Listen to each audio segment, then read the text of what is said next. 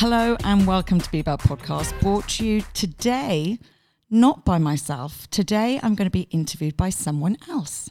The lovely Stephanie from Kinderama stepped forward and said that she would like to interview me. And we've heard from lots and lots of lovely ladies. And so I thought it was about time that you kind of understood my story and where the brand actually came from. I wanted to bring it out at the end of 2019 because we're moving into a new decade. And I just want you to understand that this is might be my story, but everybody has a story. And when you tell a story, some people will think you're mad for sharing, but others will step forward and say, Do you know what? That happened to me. That resonates with me. That happened to my friend. Thank you for sharing that. And that's what I just want this to be. It doesn't define me. It doesn't define you if you've gone through anything bad. It's what you do with it that actually defines you. And I'm looking forward to a brand new decade, an amazing 2020. And I hope you enjoy this following podcast as much as I did share it. Hello, and welcome to Bebel Podcast. So, this is the strangest Bebel podcast for me, kind of ever, um, because I asked who people would like to see interviewed, and loads of people said that they didn't know my story, and I thought I'd told it loads of times. And then the amazing Steph um, from Kinderama texted me and said, I want to interview you. So I said, Do you know what? Christmas is coming. um, this probably won't go out till the summer. um, I said, Let's do it. So I am now going to try and not take control of this at all. And I'm just going to hand you to Steph. Steph, welcome. Well, welcome to your own show. No pressure. amazing. so, Sian Horn. Now, I think everyone thinks you're English. Yes. Until you say the word Y E A R. Yeah, you. well, the you is a lazy word, actually, I would say, because it's come you, my you, as in ER, Yeah. and the you. But it also shows us that you're actually Welsh. Welsh. So, born in Wales. Born in Swansea, Morriston Hospital. Very good. Um, born and bred, Welsh through and through. Um, very proud to be Welsh, um, but moved from Wales um, when I was quite young. Okay. So, So, I, so your parents are both Welsh. everybody in my family is Welsh. Okay. There's no, no, nobody went off, did anything. Everybody's Welsh. Um, And are you the youngest or the oldest? No, or- so I was I was the youngest of the family, the whole family for a long time. So all my cousins were older than me. Um, I had one older sister, and then when I was seven, then my next sister came along, um, and after her, two more. So there's Wow. massive gaps in my family. Yeah. Um, Kim is fifty. I was going to say fifty-one then, but she'd ring me and say don't. Put, she'll probably be fifty-one by the time this goes out. Um, I'm forty-eight. Okay. Emma is forty. Claire is 34 and Amy is 28 All girls. all girls. Wow. Massive gaps through all of us. Um, and like I always say, my mum, my mum had a lot of miscarriages, so I always remember my mum just always being pregnant.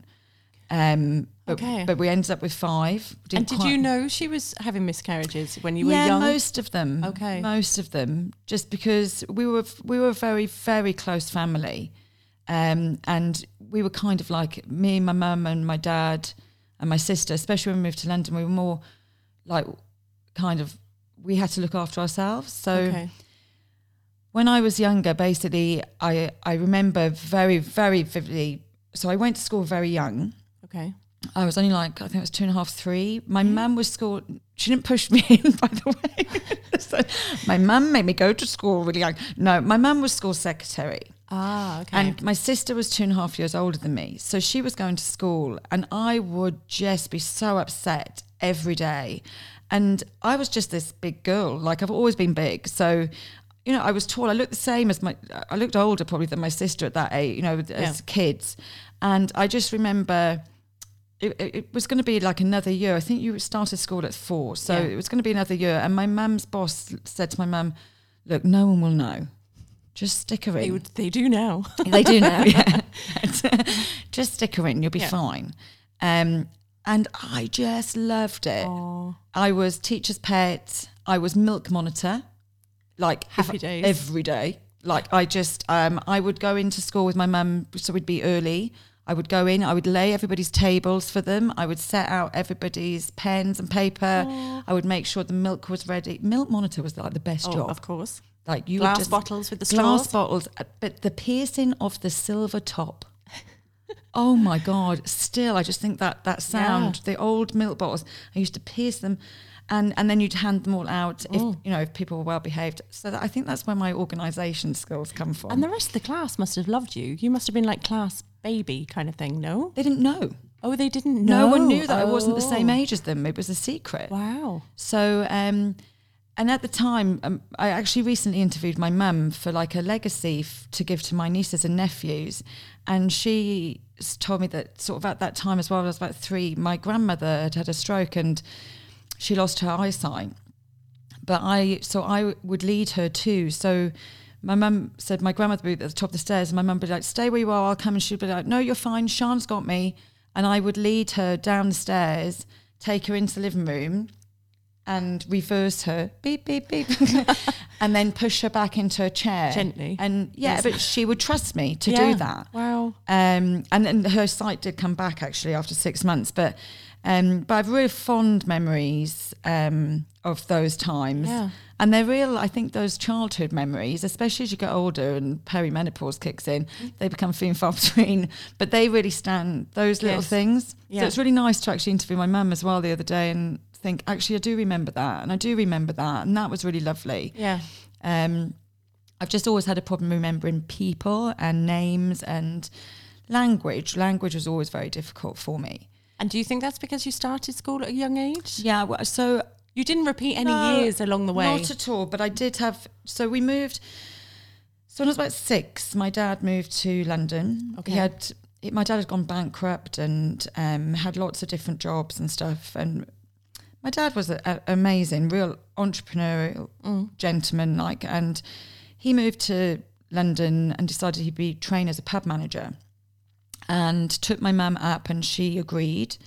And so we moved to uh, Middlesex, and um, basically the deal was that the kids weren't allowed at that time to be with trainee managers. And my mum and dad were like, look, they'll be grand. So we weren't allowed to leave the room, sort of thing. And if you describe this, this sounds really weird, but it wasn't. It was absolutely fine. Okay. Okay. But as so, our living accommodation was a double bed with a bunk bed at the end of the bed, a sofa, a TV, and there was like a thing that you could cook on, Okay. um, and a, a bathroom toilet. So this is we- above a pub? this is above a pub. So Okay. the four of us all lived together. So my mum would work downstairs. They they would pick us up from school at three ish, whatever, three thirty. Um, t- we'd go home, spend some time with our parents. Then five o'clock, five or five thirty, the pubs would open. Yeah. So they would have to go downstairs. So we'd be left by ourselves. Then my mum would get her break first, and she'd come up and she'd share her dinner with me, say, Yeah. and then she'd go down, and my dad would come up and he'd share his dinner with Kim Okay. and then they'd go back down and we'd put ourselves to bed and So how old were you at this point? so i was six and kim was eight and a half i suppose but again so i always would look after we only went downstairs once Ever. Ever Was it an emergency? because mrs m was so scary she was like the Cruella de Vil of the pub trade this is the la- the landlady the the landlady, Oh. and you know she she'd be very nice. She'd give us some pocket money if we were good and stuff, but we weren't allowed to leave the room. So I remember one night that I was just like, it's such a panic, and I was just like, I have to go down. My sister's dying. I think she's actually dying, and so I was like, I went down. I got caught on the stairs, you know, and I was like, I have to get my mum. My sister's dying, and my mum was like, what's that? I said, Kim is dying. She went for the toilet. She went to the toilet, and it's all she's there's froth in the toilet and she's really sick and my mum came out and she'd like bleached the toilet and, and I thought my sister was going to pass out so I always had this So there was nothing wrong with nothing wrong with my sister but like I can't explain like it was like going into war leaving that room and walking down the stairs the fear Yeah. I'm going to get caught it was like you know it's like the Disney Yes. sort of scenario. But um, so we found we we looked at we you know we really and we were good at looking after ourselves and I was good at looking after her and she always looked after. We were very close, me and Kim. Mm. Um, and and that was their training house. And then from there we actually they found another training house which was in Teddington. Oh yeah. And um, the guy actually was so delighted to have us and, as a family because he had a little girl Okay. and we would look after the little girl. It was company for her. She was Yeah. an only child. Um, so we had great fun in Teddington.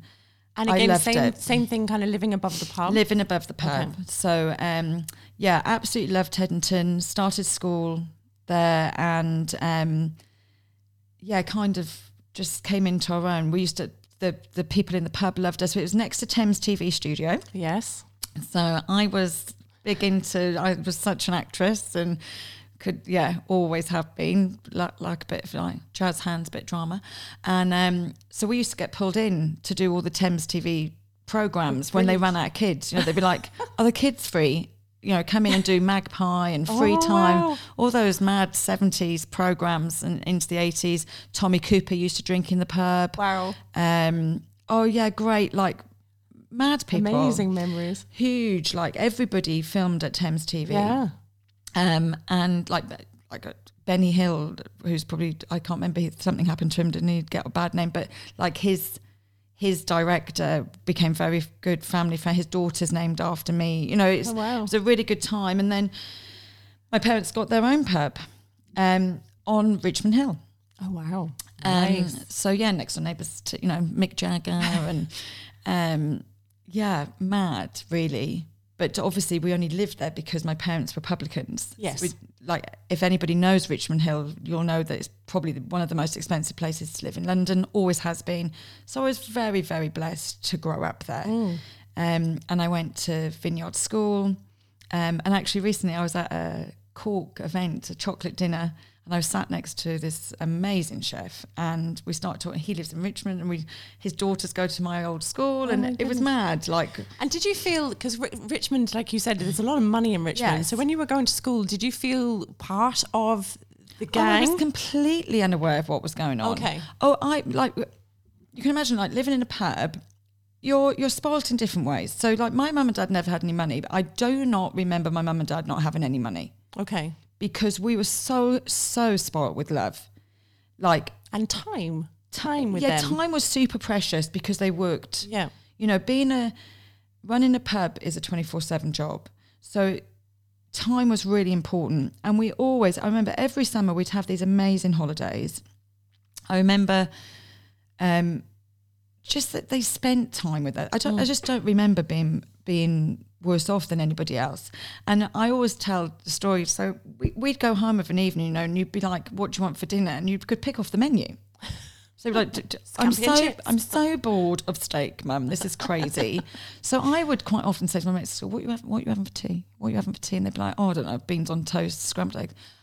Oh my god, invite me to tea, and and I'd be like two hours late going home, and my mum would be standing on the pub door, going, "Where have you been?" And I, I've been for beans on and toast. I went, "Oh, mum, I had scrambled eggs at Laura's house. It was amazing." and she'd be like, "I think people think that we don't, feed you." In 'Cause I'd fact, be they're like, feeding you steak. Absolutely. and I was bored of chicken Kiev and steak. And, you know, remember the Cointreau ice creams? And Oh yeah. my dad would buy, my dad would like buy these ridiculous desserts like Cointreau. And, you know, it was the 80s. Yes. Not, you know, we were wearing shoulder. Viennetta. Yeah, and all this. And, but he'd always have like these penguins and all, because my dad just loved kids Yeah. just that's and as you know as we grew up like the vineyard was amazing that's when i started sort of getting more into arts and um and i was very like that my mum and dad could never always come to everything Yes, because they were working in the evening. absolutely but they'd always do their best um we got made up some strange costumes for some things. My mum Hey. last minute, oh mum, I forgot to tell you I have to be this tomorrow, and she'd Oh, be like, no. oh my god! But she's an amazing seamstress, so we'd always get by.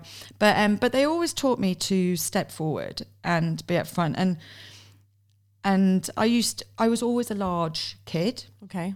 I've never been slim. I've always held weight, um, but I but I always was. Know, this is going to sound a bit weird. I suppose I don't say popular, but I always had loads of friends. I was going to say that nobody ever gave you a hard time. No, I remember, remember? I remember once. I remember, and actually, recently, my nieces put this song up, and I was like, "Oh my god, it's just such bad memories." Flashback. Yeah, of do you remember that awful song, "Bad Manners"? And actually, Vinnie Jones sang on the X Factor really recently, and I was like, "Turn that off," because no, I I didn't even know why my nieces had had found it on Alexa, but uh, is it Alexa? Yeah. Yeah.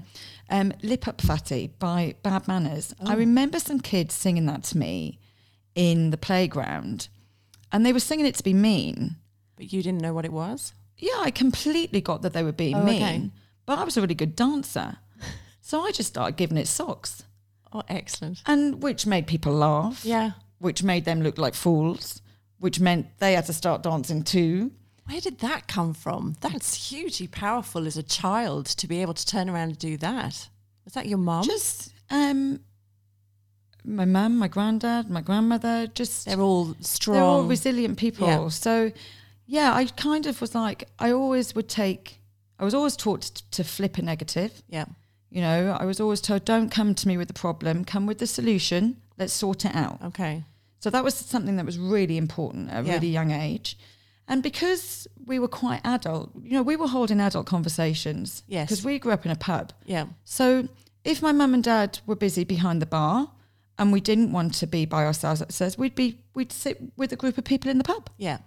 And like I'm still best friends with some of my dad's best friends from Richmond. Aw, yeah. You know, I still go to the Ivy, and meet Mandy and Des for a drink and and Ronnie, his other best mate, gave me away and Oh wow. do you know what I mean? So um but they loved us. Yes.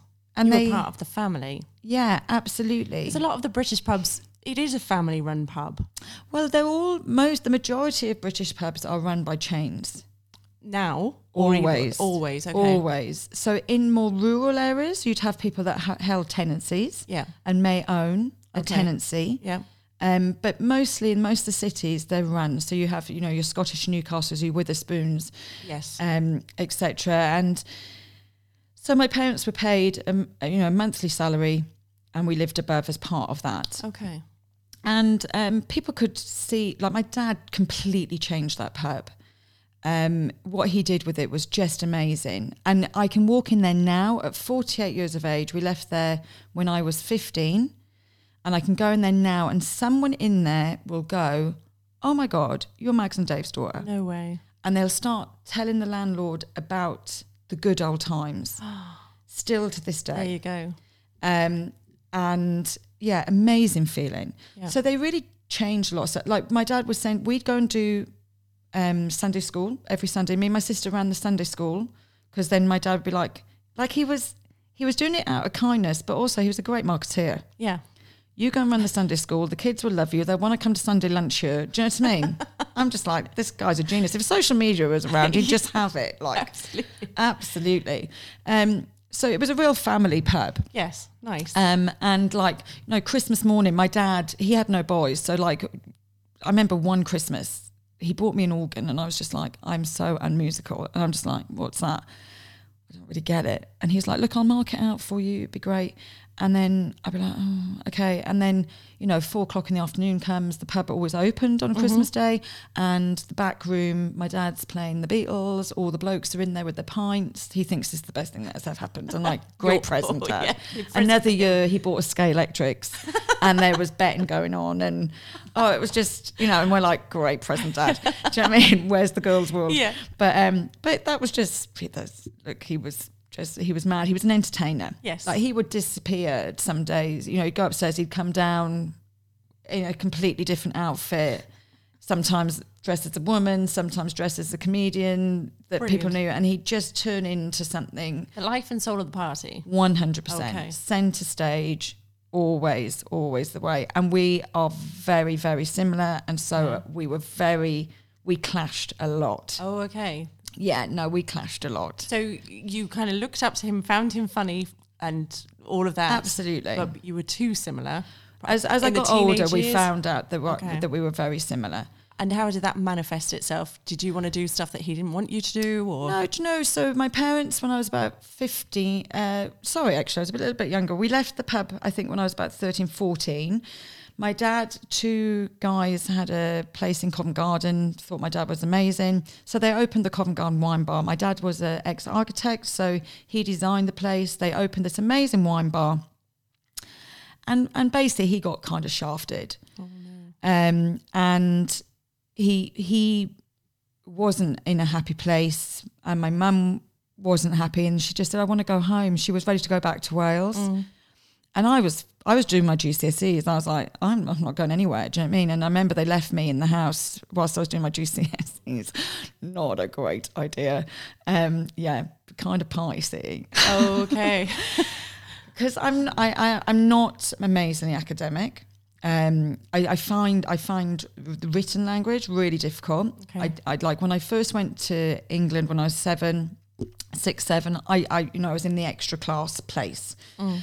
Um, and that's because in Wales you were taught to speak phonetically, Okay. and I still write phonetically. Yeah. And actually, I, I remember a few years ago, somebody laughed at my writing and said, "Oh my God, you you write like you talk," and I was like, "Yeah, exactly that." yeah.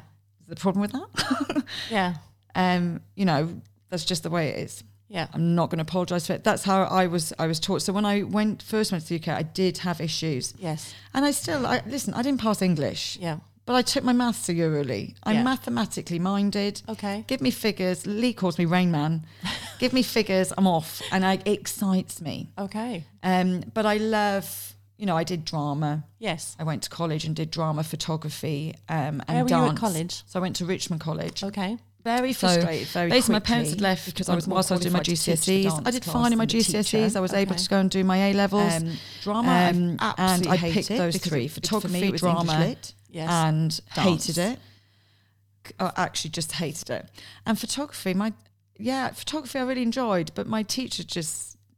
I don't know, didn't believe in me, or like sometimes he'd pick up pictures and go, "Look at what Michelle has done." I go, "Actually, that's mine," and he goes, "No, it's not." And I'd be like, "It is, Michelle. That's definitely mine." And she'd go, "No, it's definitely Sian's." And he'd go, "Okay, like it's great, but," and I'd be like, "I'm not coming to this class anymore. You're rubbish." yeah. Very uninspiring. yeah, really uninspiring. But but I enjoyed it, and I made you know I I went because my friends were going, but I'd also made the decision to stay in London by myself. My parents had bought an apartment in Surbiton. Okay. My sister was living in it, and my dad was going up and down f- t- to Wales, back and forth. And your mum was back in Wales. And my mum had moved back to Wales, so you're 16 and your sister's 18, 18 in Surbiton. in Surbiton. Um, basically, my dad finished up in Covent Garden, moved down with my mum.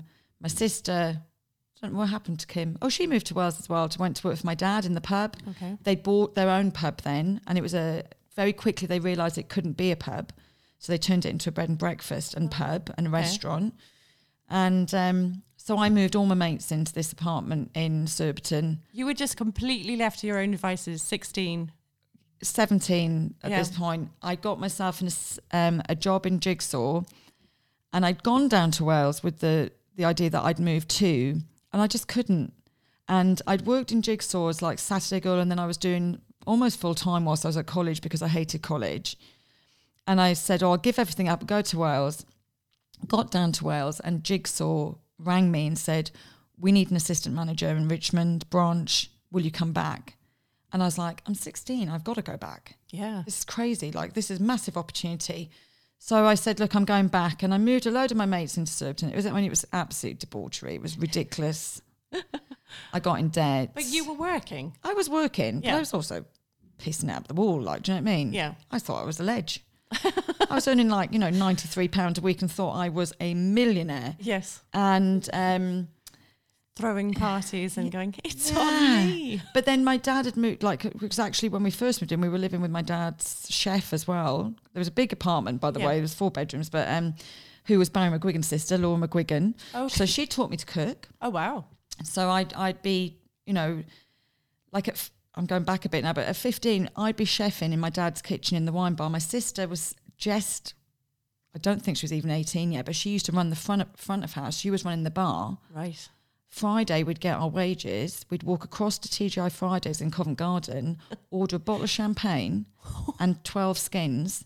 I was 15 and she was 17. We thought we were the dogs. A bottle of sh- Bottle of champagne, potato skins, because it was payday. That's unreal. We just had no clue. But you definitely had a work ethic from very young. Oh, I just worked so hard, always worked. I worked, like my first job was at six. I took, I used to take Rubik's Cubes to school and sell them for my dad's mate Ronnie, who was a market trader. I'd say by nine, I was working in the fruit and veg shop because I was the only one that could get keep the job because it was automatic maths, Adding up the stuff, yeah. adding up the stuff.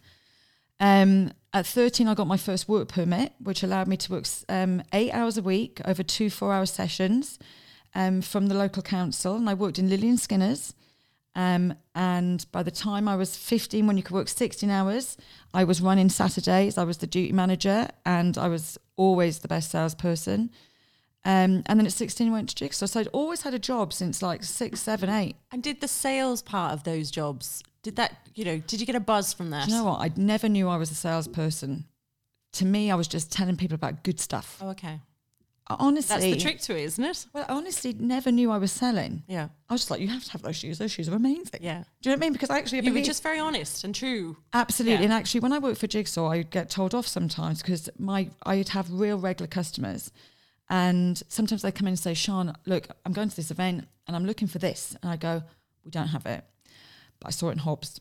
Pop over to Hobbs, go and get it. My boss would be at the top of the stairs Yeah, and he'd look down me. and go, uh, what are you doing? I'm like, yeah, but she just spent a thousand pound with me last week Yeah, she'll be back. and she wants this. You want an honest sales assistant. One hundred percent. So I was really good at. I knew what was in every shop. Yeah. So actually, they just. I was actually a stylist. Yeah. Because they just come to me and they go, "Have you got this, Sian? I need this." And I go, "No, but they have it in Dickins & Jones." Yeah. Do you know what I mean? And I'd Yeah. send them off to other places. Now these days, I'd be like, "Jeez, I should have asked commission." Yeah. Um, but yeah, so it was just natural for me. So it never was sales; it was helping people Yes.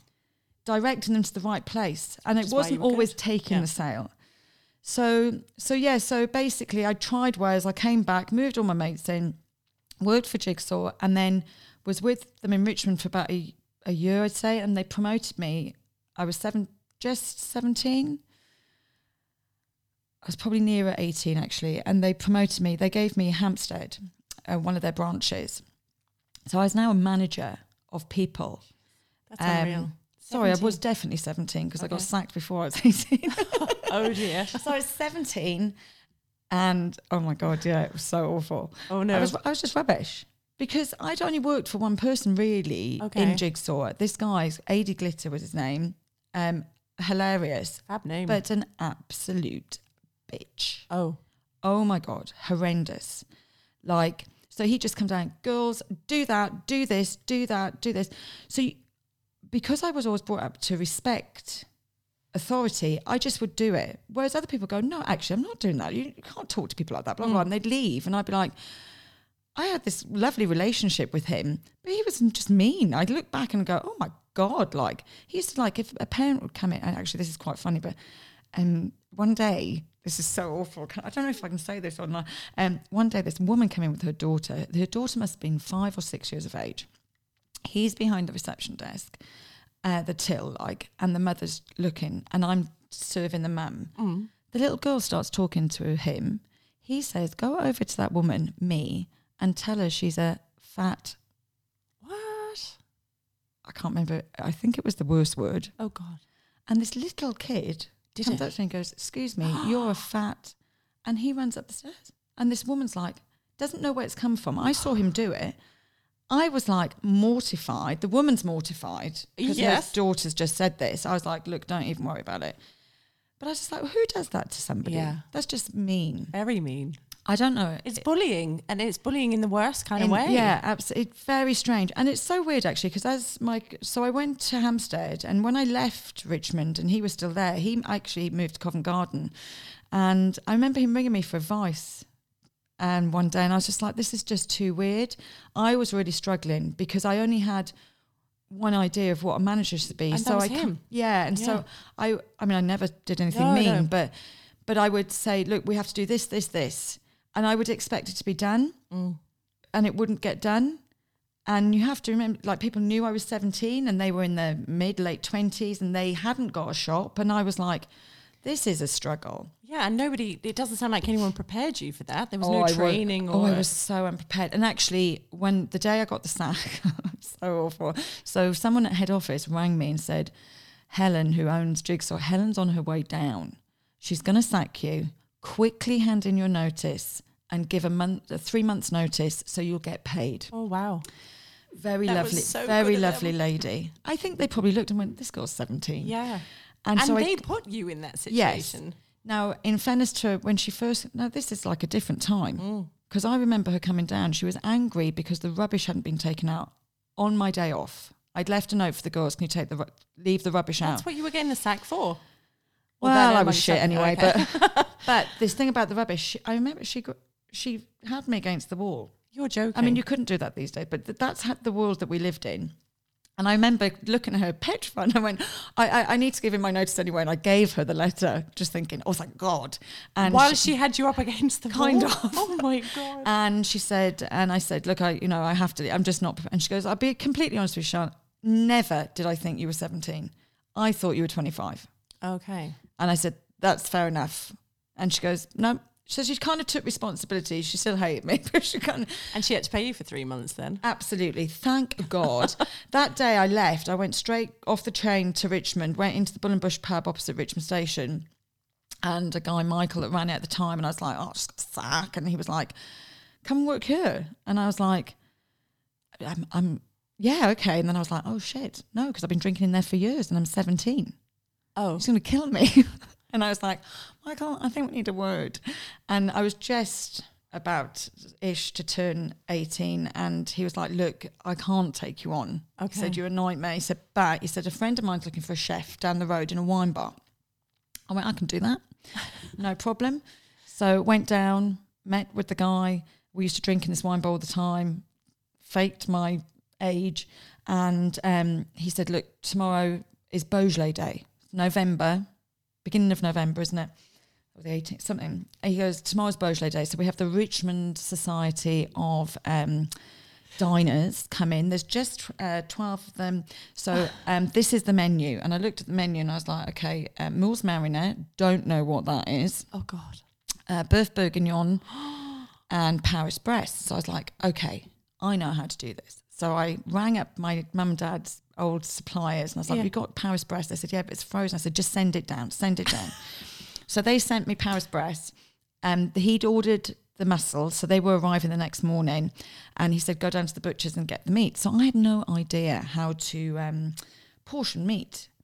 No. So I just said to the butcher, just give me 12 like handfuls and a couple spare. So I left, like, I, he had big hands, this butcher. so I basically, so to cut long story short, I, I, I cooked the, the mussels. I was like, oh my God, what the hell is a mussel? I'd never seen one. They had like beards, everything. This is way before the days of Google. Oh, you couldn't. Yeah. Absolutely. So What I've you got gonna this do? cookbook, run down W.H. Smith's, get this cookbook, and then like clean the mussels, take off all the. Beards. Oh my God. It was just so Ew. disgusting. And I was, and I was like, it's really hard work. Yeah. Like, this is not what I signed up for. So I, I do it anyway. I take the beards off um, as much as I can, chuck them all in this pan, make a sauce. Uh-huh. Sauce has shell in it and sand. 100%. Yum. And I serve these massive plates with three mussels on them and shell ridden sauce. So I was like, that do. It was the time of lean cuisine. Do you know what I mean? So send them out. They won't be expecting much. The Beaujolais Club. Ab- absolutely. Boeuf Bourguignon. I made enough Boeuf Bourguignon that we, he fed, he, we froze it and he fed 150 people at his daughter's christening. Brilliant. And the Paris Brest was still frozen. oh, And they invited me in. You know, the the chef comes in, and you know normally the chef goes in with the whites and everything. I think I was just covered in crap. Walked in like a seventeen-year-old idiot, they must have and been they compl- all applauded. No way. No, no, all applauded me. They could see from my face. I didn't have a clue. And I left there, and I said to my mate, "Come on, we're going down to Don Fernando's, best tapas restaurant in London and Richmond." Um, because I said, I'm just knackered. Walked down to Don Fernando's. They said, What do you want, Sian? I said, you know what? I'm going to try that Mills marinade. I've just had to cook it for a load of people. And this bowl arrived with like 50 mustards in it. And I was like, Oh my God, is that what it looks like? And he was like, Yeah. And I told him what I did. And they were, the whole restaurant was just in hysterics. And I was like, Oh my God, there's no shell in your soul. you're sauce. lucky you didn't kill anyone. Well, yeah, absolutely. But that was the worst. And I actually became a very good cook um, through all the mistakes. And Did you keep that job? I I to kept know. that job until my 18th birthday. He sacked me on my 18th birthday. What a dick. what an absolute dick. Like, I've been shit for weeks. You could have got it in before. Um, and, and I didn't make any money there because you'd finish work and he'd say, Do you want a drink? And then at the end of the, month, he'd take it off a tab. for the drink. And you'd be Oh. like, I thought that was free. Do you know what I mean? So didn't make any money. Lots of lessons learnt though. Absolutely. But I went straight back to the Bull and Bush. They had a wine bar as well. And I said, look, I'm I'm, I'm good at this now. Yeah. And I'm 18. And he said, come in.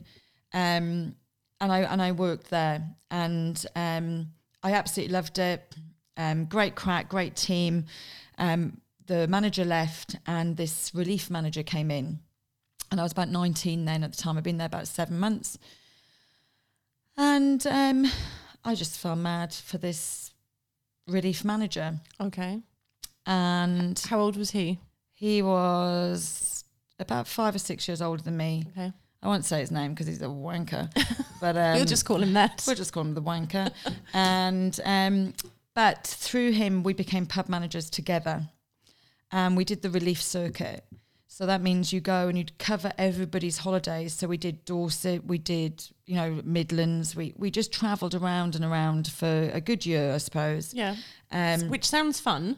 Sounds fun. It was grand, but actually, he as a person wasn't a nice person. Okay. and I was actually very abusive. Okay. Um, and I know we were talking off earlier, and you know, I never thought that could happen to me, Yeah. and I actually didn't realize it was happening to me. No, because it's Yeah. slow. And the first inkling that was happening to me, my cousin came to stay with us, and we were in the south coast doing a relief, and I said something he didn't like, and he threw a drink at me. Oh. And that was the first, but he'd never really done anything weird before. And I was like, this is really strange. And my cousin said to me, you, she had obviously nearly killed him, but then she said to me, you, you, you need to get out of this. And I was mm. like, this is awkward. We were contracted together. Oh. Anyway, he, everything was fine. And we got a pub in Bristol and it was doing really well. And he was really like, he wanted to be successful and all this. And very different, you know, very different from me, um, a little bit quieter. Um, but then weird things started to happen. Um, Little signs. little signs, you know, this, um, can I go out on Saturday night with my friends? Of course you can go out. Like, who's going to be interested in that? Oh. Um, just, and Just- I, I would eat to annoy him. Self destruction kind of. One hundred percent. Yeah. He'd piss me off, and I'd just get a burger and go, "Are you all right?" Because I knew it would annoy him. Yeah. Um, but but uh, yeah, but then uh, so he he was physically abusive, and would apologise profusely. So that that that's a big step from that Yeah. kind of real mind games of you know who'd want that Yes. to the first time a physical something happens. Yeah. And the first time it happened, you thought what? Oh, the first time this is. It, there's just an excuse. Like I must have wound him up. I must have done Okay. something. I did. It. I Yeah. did. I Yeah. did. I did. He's so apologetic. He loves me. I know he loves me because he just gave me money to go to Bath to buy Hobbs shoes. Mm. I had a lot of Hobbs shoes Yeah. because that was the way that he, he would get around me. Yeah. Um, and then one night we went to a club and he actually, because it was always in secret, Okay. and I came back one day, and this is how weird. I, I knew there was a problem because he was in the cellar and he was burning something. I was I'd been out with my friends, and I came home and I was like, "What are you burning?" I looked in the bin, and he was burning my uh, address books. Oh. So this is before the time of mobiles. Yeah, he's eliminating your con- So- contacts. Yeah, absolutely. And I remember I had this really expensive leather Filofax with all everybody in, Mm. and I'm I just popped my ha- put my hand in the fire and got it, and I burnt my hand, and, and I was like, "What is wrong with you?" Like, and he's like, "Try and ring your friends now." And we lived in Bristol, but he he'd never. We were always too busy. My family lived in Wales. We could Mm. never never, go. Do you know what I mean? And so I was like, okay, I need to be clever here because I need to get out of this, but I didn't know because we were contracted together. It was really important for me to have. I, I'd worked hard. Yeah. you didn't Um, want to lose that side of things yeah. as well. And it was funny because um, I never forget. I, we went out one night, and um, on the way home through Bristol Broadmead, we saw a ram raid, Oh, as you do. as you do. Um, but David had beat me up as we were walking home, and he'd never done it in public before, to the extent where I was on the floor and he kicked me. But this is the best thing that ever happened for me. Yes. So we'd, we'd witnessed a ram raid, and this detective inspector came into the pub to speak to us about the ram raid because I'd rang at the time. And he said to David, Do you go over there? He said, um, Can I just have a word with your wife? He said, Because I think she saw more from the camera angle and blah, blah. And this guy's name was Andy Palmer. And he said to me, Look, he said, we having looked at the, the cameras, do you need some help? They saw. They saw. Wow. And I went, Oh, I was mortified. I'm actually getting choked. That's okay. It brings it all back. Take a breath. But it was sheer embarrassment. I know. Yeah, I absolutely know. Because you think somebody's seen that. Somebody's seen that person do that to me and I've let them do yeah. it. And you know that's this is gets even weirder now. So during that week, David was in the office. Oh, I just said his name. Wanker was in the office, and um, the phone rang, and he picked it up. And who had been my best friend, Sam, all my time in Richmond and everything, she had rang the old flat in Surbiton by accident. My sister was now living in that flat. My sister picked the phone up, put it down, said, you know, wrong, she doesn't live here anymore, put the phone down. Sam rang back and said, Is that Kim Horn? Is that Kim? And she said, Yes. And she said, oh, You must give me Sian's number.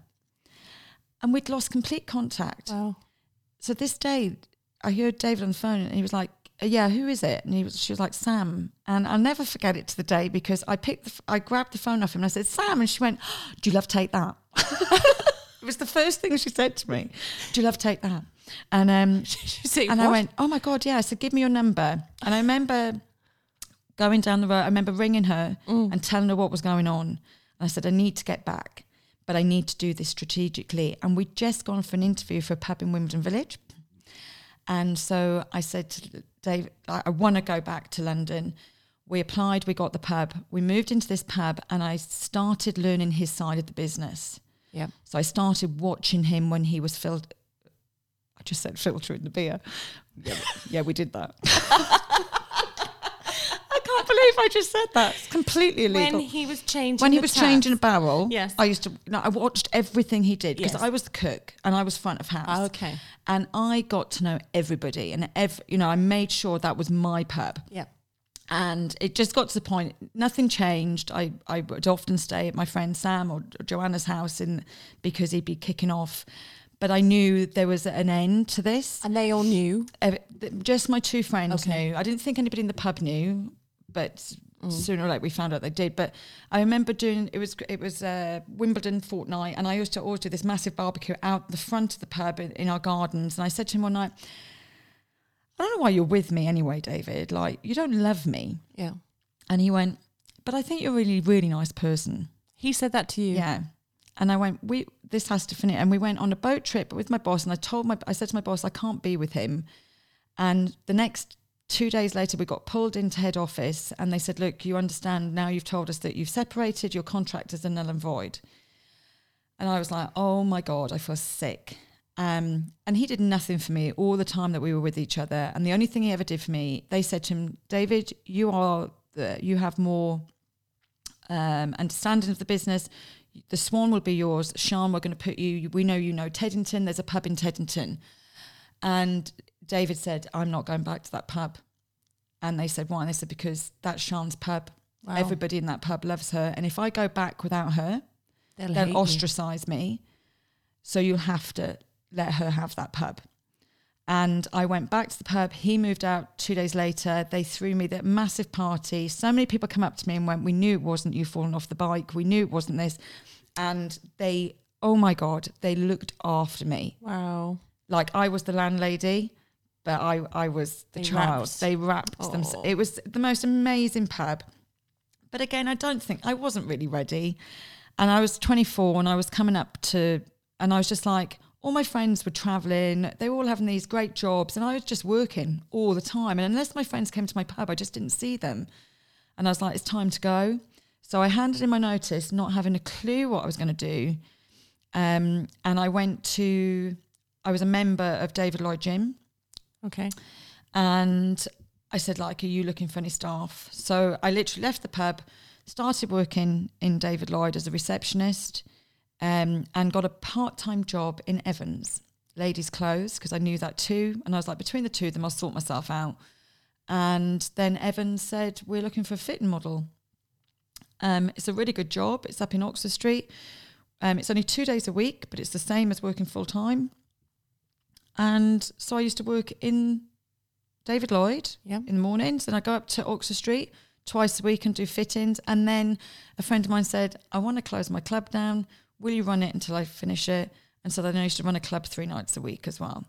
As you do. As you three do. jobs at the same Yeah. time. Well, quite often I would go from the club to reception because we used to have to be there at five. A little bit wobbly, has Yeah. to be said.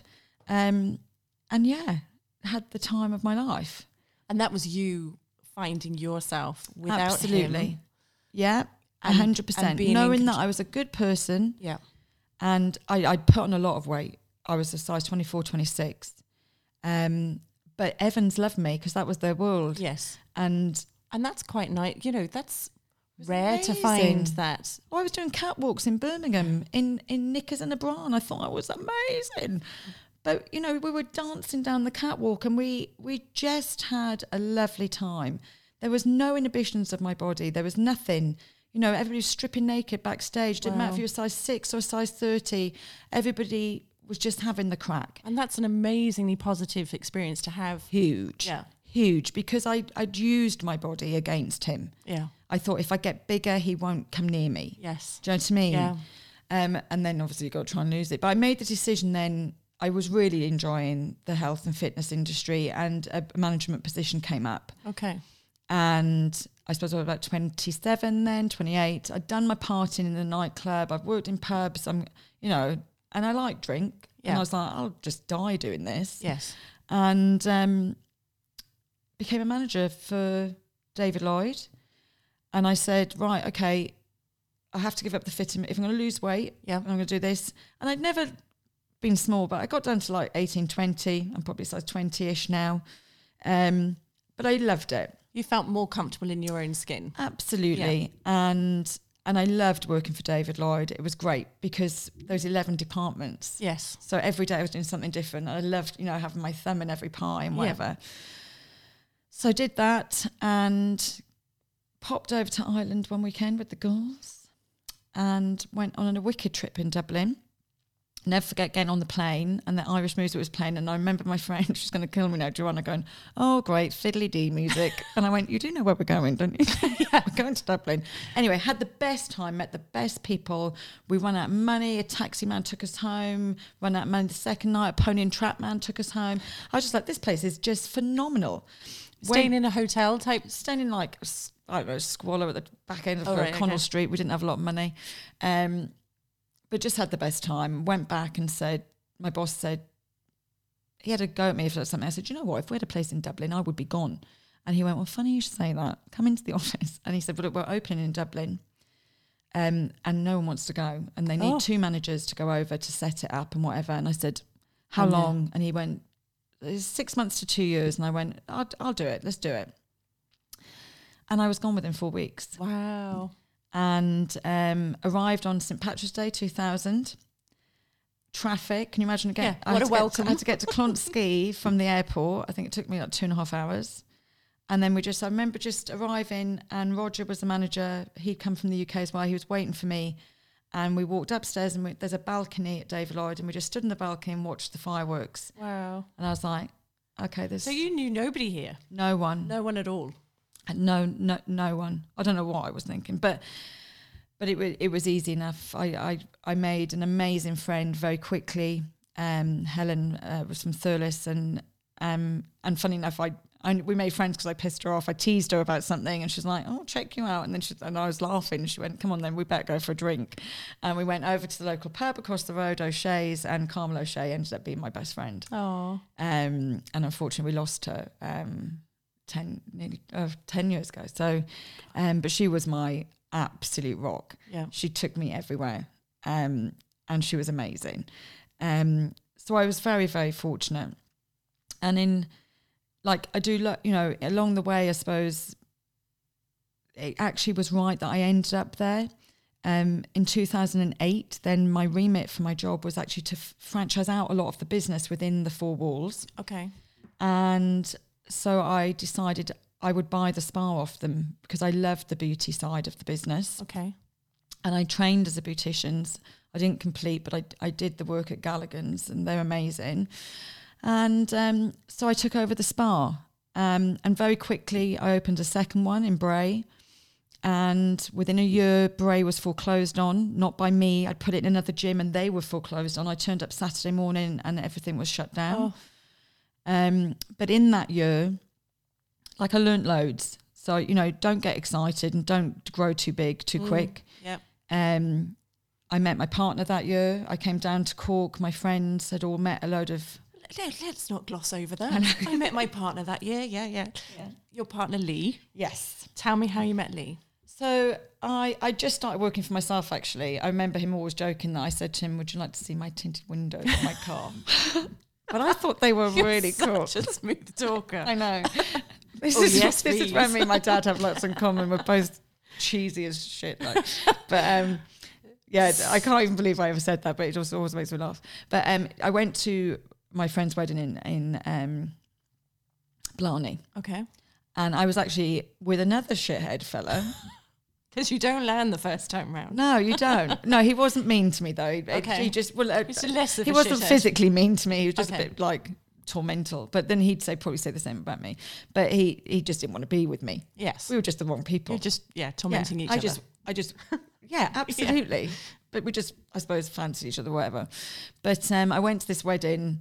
I think I, I went. I saw Lee. I was just like, he's really nice, and we all sat outside chatting.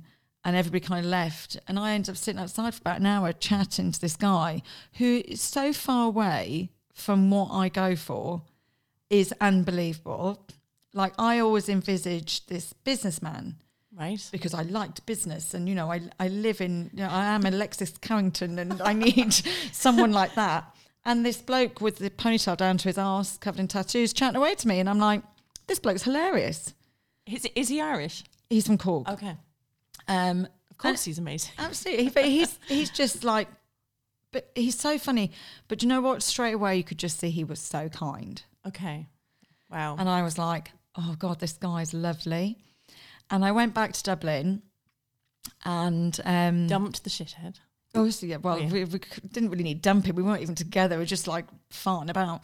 But um, yeah, I was like, how am I going to tell my friends I fancied this guy? Because he's so far away from me and what they, uh, their expectations as well. And I was like, why does it matter what they Mm. think?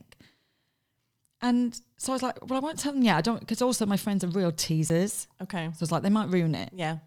So I was like, okay. So I just like would visit my friends all the time down in Cork. And every time I came down, he never came out. Oh. So I was like, well, he obviously didn't feel the same.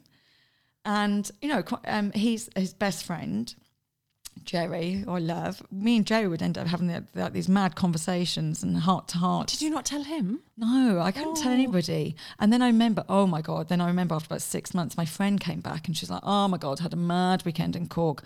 I snogged that one Lee. And I was like, I just felt my heart just go, Oh no. and she's like, and I was like, oh, okay, this is just awful. And I was like, so did anything happen? She's like, oh no, I was just drunk. I think I attacked him or, do you know what I mean? And it was hilarious. And, Okay. and I was like, okay, okay, okay. Anyway, come the January, unfortunately, then my dad fell ill at Christmas. Okay. But our other two friends um, were getting married in the February. So I was staying in Dublin that Christmas, and I remember going. Um, I used to go to this lovely girl, Karen, um, who used to work at Cowboys and Angels. She was blow drying my hair, and I got a phone call from my mum saying, "Look, you need to come home. Wow. Dad is very sick." So I was like, "Okay." So couldn't get home. Had Christmas dinner with my friends, and got a Stephen's Day, Boxing Day, first thing in the morning. Got back. Um,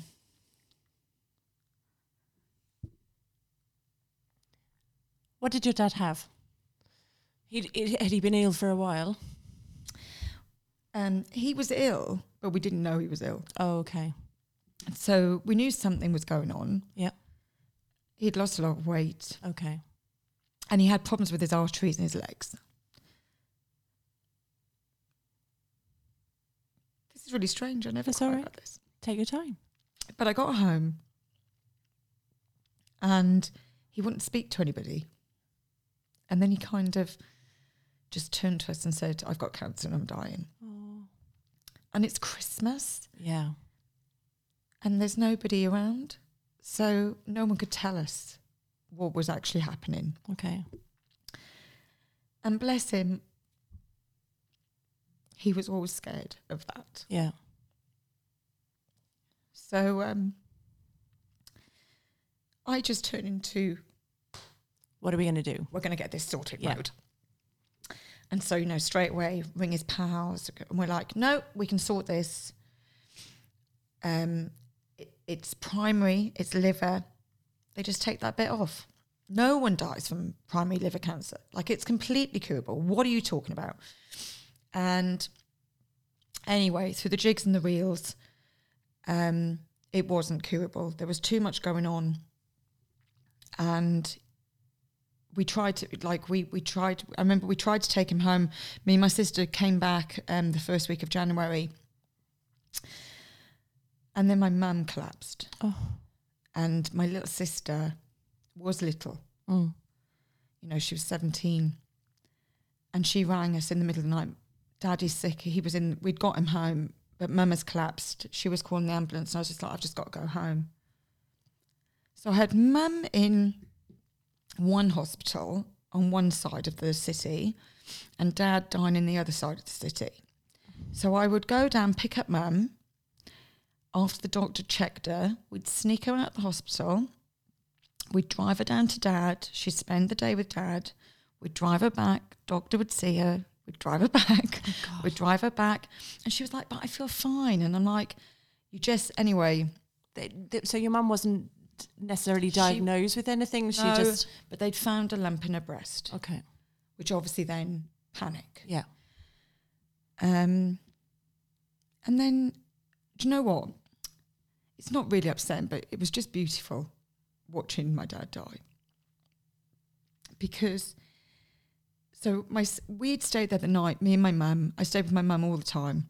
And then my sister Kim and Claire, they were there. And then they went home for a break. And mum had come in, and I just heard my mum saying to him, it's, it, it's all right. Yeah. my mum has this amazing sixth sense and she sees things that other people don't see. And she she knew that people were coming for him. Yeah. and i rang my sisters and i was like just get back. Just Yeah. turn the car around and get back. And i just remember the traffic. I was looking outside going the traffic. And they didn't get back in time which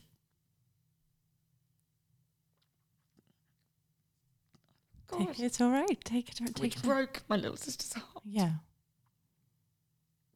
but it was so peaceful and it was beautiful. Yeah. And I loved that he met my mum at 11, Wow. They'd been together all that time. but he waited for her to tell him. Yes, that it was okay to go. God, I'm such a sop. No, not at all. I'm going to run across the other side of the studio and get you some tissues Oh dear. because we didn't think of I haven't talked that about that for a long time. So yeah, so like and it's weird because I my dad would always talk about being scared of dying. And actually now I'm not. Yeah, because you've seen it and you can see how peaceful and Oh my god. when you're ready that you're just ready to go. One hundred percent. It it was, and like you know, he was diagnosed on Christmas Eve, and he was he passed on the 9th of January. Wow. And then my friend rang me and said, "Look, I completely understand if you don't want to come to the wedding, which was on the twenty second of February." And I looked around the table at my sisters, and I was like, "That fella's going to be there." and they went, "Book a flight." Dun, dun, dun. Book a flight. Was your mum okay? I just have to check. Was your My mum was amazing, so amazing, and actually, it's so weird um, because my mum, my dad did everything, and my but my mum did it all. yeah My like we ran this amazing restaurant in Wales. My dad was the chef. My mum cooked it all. yeah My mum prepped everything. My mum did everything for him yeah she's unbelievable. Like she is like all our Christmases were at my mum and dad's house. My my mum's I remember I can't remember was it her fiftieth birthday? My dad, we all took her down to the pub. Down, my dad told her there was a, a surprise birthday party coming in, christening or something, coming Okay. to the pub. Yeah. She did the whole catering. It was her birthday. Nice. He took her down the pub down the road, got all the family to come in, and she went back. She catered her own party. When, like when she was giving, she her waters broke as she was doing Christmas dinner. When when I was seven, I never forget it. My dad said, "Can you not finish the gravy?" and then he had to call someone in the pub to go and take her to the hospital. Oh, God. Drop her off. Do you know what I mean? Yeah. Like he, Will he be back by dinner time? he's just he was something different. Yeah. Like, but my mum is just phenomenal and still is phenomenal. Like, so the lump didn't around. turn out to be anything. So no, and that was awful. So I remembered uh, that like after he pa- the day after he passed away, we had to go get the results, and the results weren't ready. And that was the first time I really lost it. yes. I was like, you're no, no, thinking, no, I can't do this as well. absolutely Yeah. can't deal with this. Um, so yes, uh, my mum is absolutely fine, fit and healthy. Um, oh, there's a story there, but fit and healthy, but is amazing. No, I want the little story. well, it's much. We're going to go ahead. We're Oh, going to okay, go, go further, so I'll, I'll get to it in a bit. Um, but um, yeah, so my sister said, "Look, you have Yeah. to go to this wedding. You'll be grand." And actually, it was the best thing. It was, you know, it's good five weeks after my dad had passed, and you need to be around people. Yeah, you need When you're release. ready. Yeah. Yeah, you need and and like I always say to people with grief, I never experienced grief until I lost my best friend. And it was that's when I really understood it. Because it is and has to be a celebration Mm. and life does go on. Everybody deals with it in different ways. And I see it with my mum. My mum went through this she'd always, you know, always was my dad's best friend. And so when he part, then, you know, about six months, whatever, she just like bugger off to France, drive to France and go and do this and go and do that. And she's, and, and she went through that. I think it was anger that he'd left her. Um, and now she talks about him in that hero way, Yeah. You know, but she, he was her hero. I mean, they were together all their life, basically Yeah.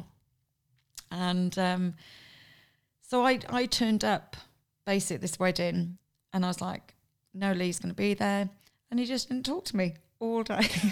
I was like, "You fucking kidding me?" Like, um, and I think about half eleven, I kicked him in the back of the leg because I'm so mature, and went, Oi. "You're not you're not going to speak to me or what?" And we sat we sat up to like four or five o'clock talking. He said, "I've heard about your dad. I'm so sorry." Um, and then we just sat chatting, and, and that was it. And then it was never kind of we did the long distance thing, Yeah. um, and then we had Which is tough. yeah, it is tough, especially the road wasn't there when we first started going out. So it took me like four road. a half the new route. It took me like four and a half hours, and there was plenty of times I couldn't get down Yeah. because of flooding or weather or whatever. But um, yeah, straight away it was a different relationship for me. This person told me I was amazing all the time, and I accepted it. That's well, the, that's brilliant. I mean, I'd just be like, uh, "Where is he?" I'd be like, you know, if I if there'd been more tech, I'd be like, "He's so Googled that." Do you know what I mean? I'm so cynical. I'd be like, but he'd send me these amazing messages. I just walked around like a peacock all the Oh. time, just going, "Can't touch me." Uh, this person's just told me I'm the shit. Like it's amazing. I never really had had that before. Not since school. I had a lovely boyfriend at school that I treated badly, but um, Do you want to say sorry to him now? yeah, sorry, Dom. but um, he was amazing. And actually, recently, about a year ago, I uh, became Facebook friends with him, and I was like, "Oh God, this is a bit weird." But he was just such a dote, and he's married with kids, and he's lovely. But um, but we split up as well. Lee didn't want children. Okay. I was desperate for children. Are you a similar age? Um, he's two years younger than me. Okay. Well, he's say three, two and a half. Um, My husband too. yeah, He loves it. So, yeah, absolutely. It's the way to work it. Um, so we had we did split up over Okay. that. Yeah. And then we got back together with me saying, you know, we've got back together. You kn- on the premise that you know I'm having children, and he'd be like, you know, you got back together on the premise you know we're not. Okay. And very quickly we realised we were What age were you now? 37. Okay. So that's when we and I said, Let, let's try for kids. Well, hang on a second. There must have been a point you were trying for kids in the same county. No. Oh, So I basically bought those piss sticks, and I I'll never forget it. The first time we ever tried, I was like, so you pee on the stick, and if a smiley face, ovulating yeah, smiley Yeah. face comes up, and I was at work, and I said, I remember saying to Emily, I've in Dublin. in Dublin. I've got to go. And she's like, what? I said, you have to cover me for the next 24 hours. Drove down to Cork, he was he just he came home from five-a-side football. He's going to kill me. Five-a-side football. I, now, in fairness, I've been to Marks and Spencer to do a romantic meal, but thinking we better get a shift in before that. and he, I remember him walking in, going, "You've got to be kidding me! Like I've just come home from football, and I'm like, uh, smiley face, come on, chop chop. There's a job to be done." Um, and we got pregnant straight away Okay. from that trip. from first that trip. Okay. But um, and yeah, amazing. And then uh, I think most people know my story, but um, I, I don't know your story. You don't, so- so you fell pregnant first time. first time, Happy days. You're thinking. absolutely. And then um, I was very conscious that you had to wait till 13 weeks for a scan. Okay.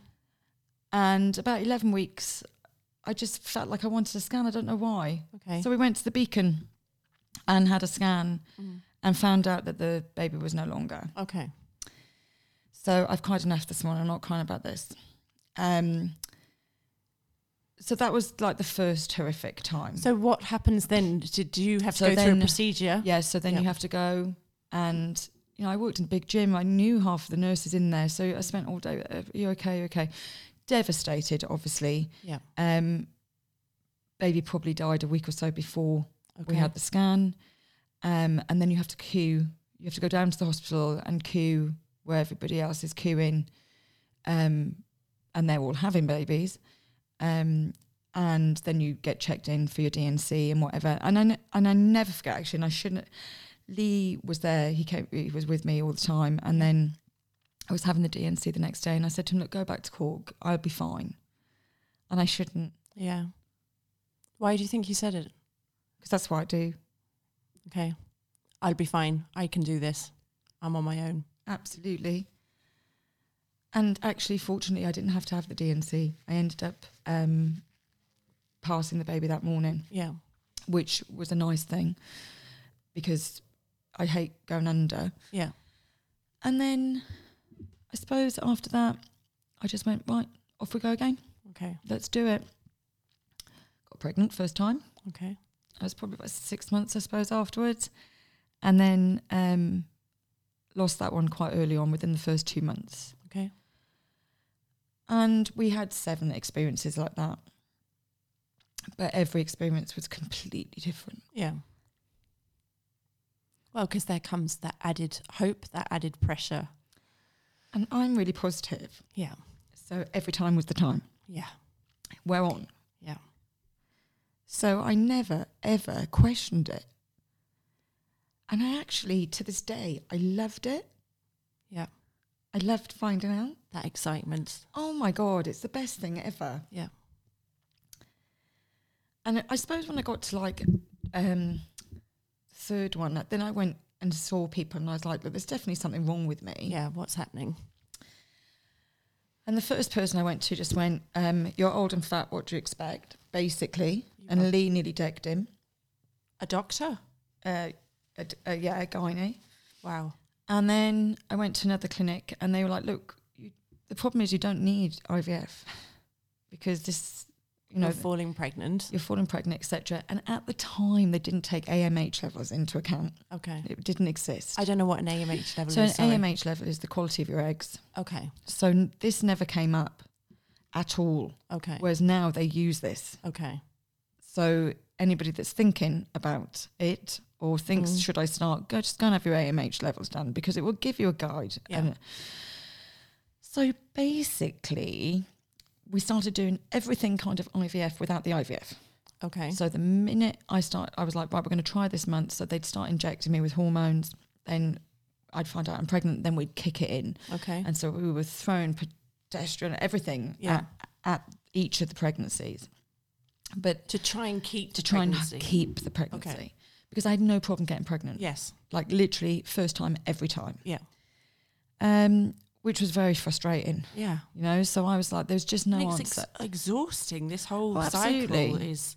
So I mean, that went on for, you know, I, I was preg- I, I literally was either trying to get pregnant or pregnant, or losing a pregnancy. Yeah.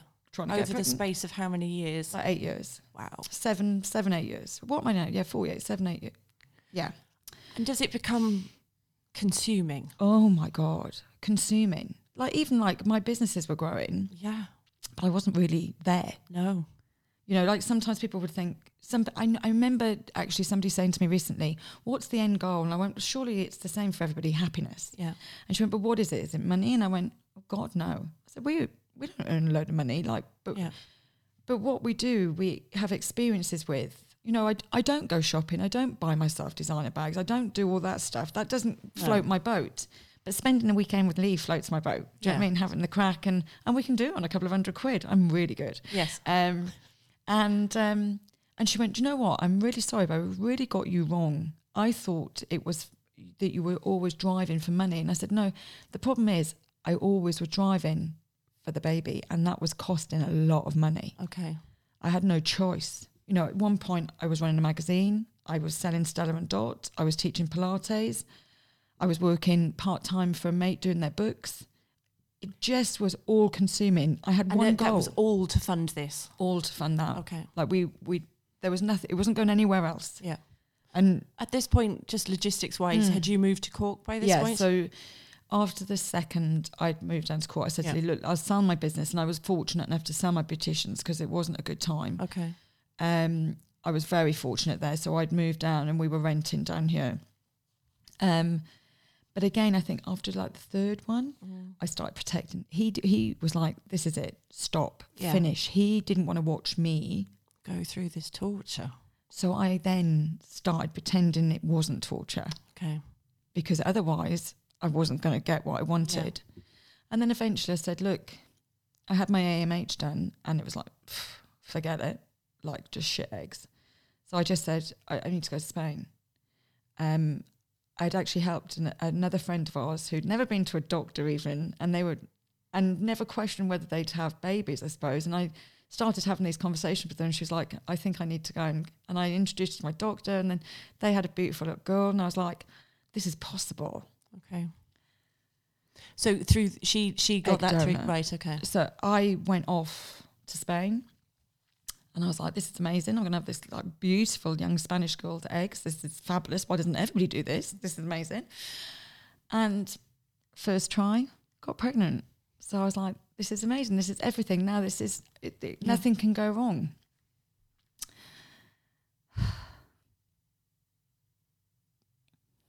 So at 13 weeks, I find out that she has um, major fetal abnormality. Okay.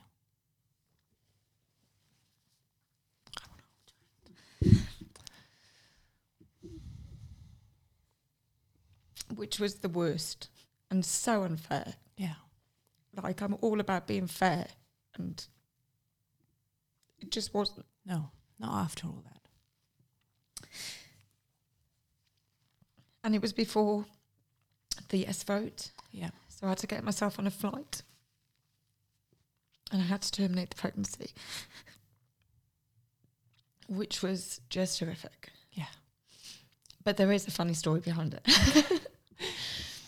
so I, I went to Richmond to a clinic. And you know what? Like, it, it's just, the whole thing is just unfair. And I believe in fairness. And I believe if you work hard at something, you should get a return. And I never got the prize. And that's what pisses me off Yeah. and Mother Nature's prat. Like I just can't stand her. But I shared my story a couple of years back before I went for the egg donor, and the outreach was unbelievable. And so many people thanked me for talking about miscarriage. Mm. I was just like, we should just talk about it because it's not secret. No, and it happens to so many people. Oh my god, I don't know anybody that hasn't happened No. to. Um, and I, always, you know, I always say, every time it happens, it's never the same Yeah. every time it happened to me, it affected me differently. Um, but people say stupid things like, oh, "What, what week?" Don't ask that No. fucking question because Doesn't it doesn't difference. make a bloody difference. Because that um, that The joy. excitement, that joy, Yeah. and everything, it doesn't make a difference. Do you know what I mean? And mine were different every time, every time. But I, I, I found they put me in touch with this clinic in Richmond to go and do the termination. And luckily, I've got friends over there. And again, I, you know, we worked together, me and Lee. So he couldn't come with me. There was no, no choice, to be honest. And I wanted it done. Yeah. And then the hospital rang me said, "Look, do you want to just double check on everything? If you hold on to, I think it was 16 weeks or something, we can do um, Amniocentesis. yeah. Yeah. So just to double check, there's nothing wrong with her eggs as well. So I was like, okay. So then that was the worst thing. hope. Yeah. Yeah, because, but also, well, for me, then it's an alien body. I'm like, I, oh, it was just horrible. And like people will say things like, is there nothing? Can you not go through it? And then, is there something you can do at the end? No, be- my baby hadn't formed. So the body hadn't closed Okay. and there was fluid from the head t- all the way down and the, the external fluid had disappeared. Yeah. So it's just sitting in nothing. I don't know. Like it, she, she probably would have passed in me, Yeah. um, but I couldn't. I just couldn't do it. No. But I, I, I went over to Richmond and met my friends the night before, and I said, I just need to have a drink. Actually, if I'm going Mm. to do this tomorrow, I just feel sick. And and my friends were great, and we went for a drink, and then they left, and I thought I'm going to go up to my dad's pub, and I sat in the garden. And I had a brandy, which was my dad's favourite drink. And I had a little chat with him. Yeah. And then I was all right because he told me to shut the fuck up. So, but the next morning I felt a bit hanging, and I went to the uh, to the clinic, and there was all these anti-abortion people outside the clinic, and there was a couple of young girls, and they were very upset, and I got very angry with these women, and I was like, you know, you have to stop this. It's fucking ridiculous. They've no idea of anyone's no story. idea or- of the story. I was No. disgusted. But then, so they put you into. Uh, they give you these injections. They put you into. It's like pneumonia. You get. Is it pneumonia when you? Oh, no, hypothermia. Uh, yes. Okay. Oh my god, horrific! So the first thing this woman says to me is, uh, you know, you can't have this procedure done. Um, have you had a drink in the last twenty four hours? And I went, oh my god, I did actually. I said because I had a couple of drinks last night. And she went, oh, it's all right if it's just a couple. And in my head, I'm thinking, I think I had a bottle of wine, and God. I definitely had two brandies. And she, Like you're probably also thinking, I'm here. yeah, Yeah. and she went, oh, you'd be grand. So they put you into hypothermia. So I'm trying to ring my friend. My friend's ringing me saying, are you okay? And I'm like, it was hysterical. And then I'm there from like nine o'clock and it's like coming to lunch. And I'm like, "Um, is they ever going to do this procedure? And I, was shaking. I must have had 20 blankets on me. I was like, this is crazy. So then they take me downstairs. And as they put me in the room before you go in the room, uh, I never forget because um, oh um, I've got this feeling inside my bones. That Yeah. who sings that song? Justin Timberlake. That was playing, Yeah. And the doctor comes out and he goes, "Oh, who brought this one down before my lunch?" So I just sat up and I went, "Right, you're not touching me with that attitude." It's not happening, and you can turn that music off as well because that's my favourite song at the moment. I don't want this memory. No.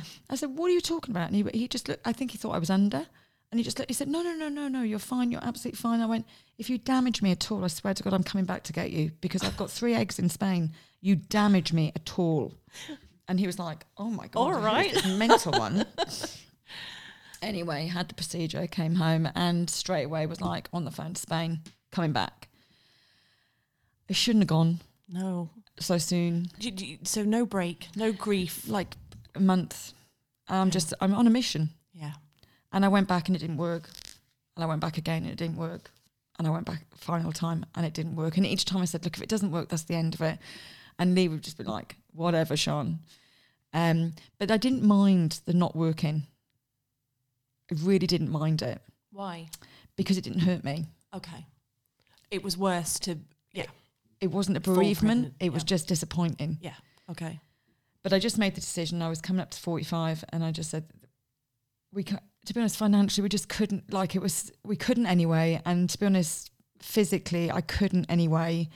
I'd been pumped with so many drugs for so many years. I didn't, I actually didn't even know my own self anymore. No. And then, yeah, so, so then we just Did- made the decision. That's it. And does there, does there, is there peace that comes with that? Is there a moment where you, It's a really weird piece, a really weird piece. It's like, I'm not going to be knackered anymore, yeah, but I have to find another outlet. yes, and and just so luckily I've I've amazing nieces and nephews. They're just all amazing. But I just my youngest niece, uh, well, not anymore actually. My second youngest niece, she's a bit mad. Like she's just crazy. Annabelle, she's just like she's on it. She always has been. Um, and I was just like, I, I get why she feels like that, and I was starting to feel like myself again, and that's what I just kept looking at, and I was just like, everybody, actually, I'm at peace. I'm at peace where I'm at because lots of people were like, "Do you want to foster? Do you want to do this?" No, I never wanted. I, I just wanted what I wanted, Yeah. and I'm not saying that I'll never do that, by the way, Okay. because it's still in me. Yeah. Um, and if it helps others, then. But I just at the moment, do you know what? We so I made a decision to get married, and we said, do you know what? Let's just celebrate. How long? Had, so you'd been together s- eight, Uh, nine years more, Uh, Eleven years. or eleven years? Okay. And then obviously, we, so we'd made a decision, like, okay, that's it. And I said, then we need to have a party. yeah. Um, I'd put the wedding off for a year just in case Yeah. the miracle happened. Um, and we did. We just had a party, which we're paying for for another fucking five years. New Year's Eve New last Year's Eve, year. Last year. Wow. And it was amazing. Um, and so since then, I made the promise that it's, life is about us and about traveling. yeah. about discovering new things. And so last year we went away for a weekend every month and we're going to continue it. Yeah. And it might not be every month now because that was honeymoon. But I've booked three trips already for next year. Um, and we go into work and we work hard. And then we have the weekend off and we enjoy each other. Yeah. And I bumped into a friend actually the other week, and, and she said, you know, I- she's I'm perimenopausal, so it's great actually. So it took about two years for my body to feel like mine again, and, then, then my hormones starts. went all over the shop without having an injection. it was amazing. And as somebody I once spoke to said, the next thing Lord will send you is a beard. Oh, oh, don't! I think I'm getting a Ronnie on my left hand side. My husband calls it my unicorn. I have one hair that grows out oh, the left God. side of. Now everybody that meets me now is going to look at the left side of my mouth. I have this one hair that grows. It's see I through, by think the way. all- I think and he's we all like, "That's your unicorn." He's like, "Would you ever get rid of that?" And I was like, "You'll have to get it. I can't even see it." But yeah, so yeah, so the minute you get- you think you're getting back to normal, um, Yeah. Mother Nature comes back and goes, "Hello, No. I'm back." Don't I'm- forget about me. and actually, I am the original wanker. and now I'm really going to fuck with you because I'm going to make you forget everything as well. and sweat loads. And oh my God, the sweat. Someone said to me, I think I had a hot sweat. And I said, explain it to me. I went, no, no, no, No. love. That's just, no, no. that's just sweating. That's just sweating. Where did B-Bow come from in amongst so it all of this? literally is, um, I just started feeling fantastic again. And I was like, and I was just talking to women all the time that didn't. And I was like, I've, I feel like I've gone the full 360. Yeah. And, you know, I always say to people, I'm holistic, but I'm not that holistic. Yeah. I just believe, like, when I was growing up, mindfulness was being kind. Mm. And we were bred that way. Yeah. So we, that was being mindful. You know, wellness was looking after yourself. You know, there's all these keywords that people use now and they're trendy and everybody jumps on them. And I'm just like, I'd rather just be kind Yeah. be happy, be positive, be strong, be supported. And I started thinking of all these words that were really important to me. And I kept looking at Annabelle, who was that person? Mm. Because actually, when people say to Annabelle, you're amazing. She goes, Thank you very much. I am amazing. There's a little video actually on Instagram. It says, um, I'm happy birthday to me. I'm five and fabulous. But she means it. Like, yeah. and and little she's got a little turn in her eye and she wears glasses and she doesn't care like she's just giving it socks Uh, but it's because she believes everything people say to her Yeah. i went into Sam McCauley's this morning and a woman said to me i go in there all the time and she said Sian Oh, gosh you look like you've lost weight and i said "Do you know what i've not lost a pound and I went, Do you know what though? I'm going to shut my face and say, Thank you so much. Yes. I'm going to take that, receive it, enjoy it, and I shall see you later. and maybe I'll wear my hair down more often. Because why do we do that? Why, do we do, do we do the that? whole, oh, it's only pennies? Or, Yes, you know, absolutely. oh, no, I've only just lost weight because I'm sick or whatever. You know, absolutely. So belittle it. I'm just like, so I wanted to bring how I feel, which looks like Annabelle feels. yes. And spread it and around. spread it around. and so initially I was like, well, how am I going to do that? And I'm like, well, I, you know, I work in the fitness industry and I never have clothes. So I was like, I really would love to bring out a range for larger ladies. Um, to make them look as shit hot as they feel and, and everything else. And obviously, we got this program with RTE, Strictly Business. Sonia yeah, where Lennon. did that come from? That came through Network Cork. Okay. So I'm part of a network, and one of the girls in Network Cork said, Sian, I've seen this opportunity. I think it's right down your street. I remember you saying this to me about sports bras and blah, blah, blah. why don't you do it? And I went, you know me, it's great timing, by the way, as you're organising a wedding. Mm. And I went, yeah, let's let's do it. So I did it, and actually, what transpired from the TV program was that it wasn't about clothes. That it, It was, was- actually about how we feel, Yeah. and that wanting to be part of a community and wanting people to accept us and, And want see us and, and, see yeah. us and, f- and and and so everything in life for me is about how you feel. Mm. And so we set up the the online channels. And then we just started doing some community based stuff like Movember and Walk 30 by 30. Yep. And just all these amazing people just said, I like this space. Yeah. I want to be here too. Yeah. Um, and then someone said to me, Do a podcast, Sian. You can meet amazing women. I said, What's a podcast? I actually did. I didn't Yeah. have a clue what a podcast was. I just went, Oh, Yeah, we'll give it a go. for you to listen to then. Well, absolutely. I hadn't listened to a podcast till about uh, Till you August. started doing one. Oh well, after I well Oh. after, and do you know what? Actually, because someone said to me, "Listen to a few," and I said, "No, I won't." Actually, I'll, I'll listen to a few after I've done a few. Yes. So I just got like three of my closest mates to do the first sort of three with me. Yeah. So I was comfortable, and then t- and now now I'm not even doing it. Now I'm in being interviewed. How weird. I know. But um, yeah, I've got a few random questions to throw at you. Okay. If I said the highlight of your life, what would it be? Meeting my husband, I'd say. And winning Businesswoman of the Earth, Cork City. Oh, there you go. um, for emerging business. I'm very proud of women in Cork. I'm very proud of women in business. Um, and to win that from my peers was amazing. Fabulous. If you gave any advice to your younger self, don't pull that face. what are you doing? I still feel 21, so. You know if you what? looked back at you know the the Sian we were talking about earlier. Yeah. I'd say be more like me now. Mm. But you don't know what you're going to turn into, do you? I think I can, on my hand on my heart, I can say I've always been fair and always been kind. Um, but I was shocking with money. But that's probably as well because I thought it was the Milky Bar kid. Do you know what I mean? Give me Yeah. two glasses of wine and buying the whole pub a drink. And actually, my husband's the same. When we first met, I was like, "We've got no money because we just keep buying everybody around. What's the, what's wrong with us?" What are we doing? But we're just stupid. So- but but we enjoy it. We've short pockets, long Yeah. long. You know, so Whatever that's saying. yeah, the opposite. um. uh, oh, I said that question. Oh, death row meal. What would Oh your death God. row meal be? this is easy. So prawns in garlic with bread, Mm. a Welsh cake because they're a bit delicious. To drink. I'd I, mm, this is a hard one because I'd al- always have drank white wine. I've never drank spirits or lager or anything. I've always drank red, white wine, but recently I've really got into reds. Mm. So I think we go prawns and garlic, plate of cheese, Oh, yeah. Welsh cake, and a beautiful bottle of organic Merlot. oh, nice. Yeah, that would be it. Like that. Oh, I'd go happy. Something you do every morning. Move. There you go.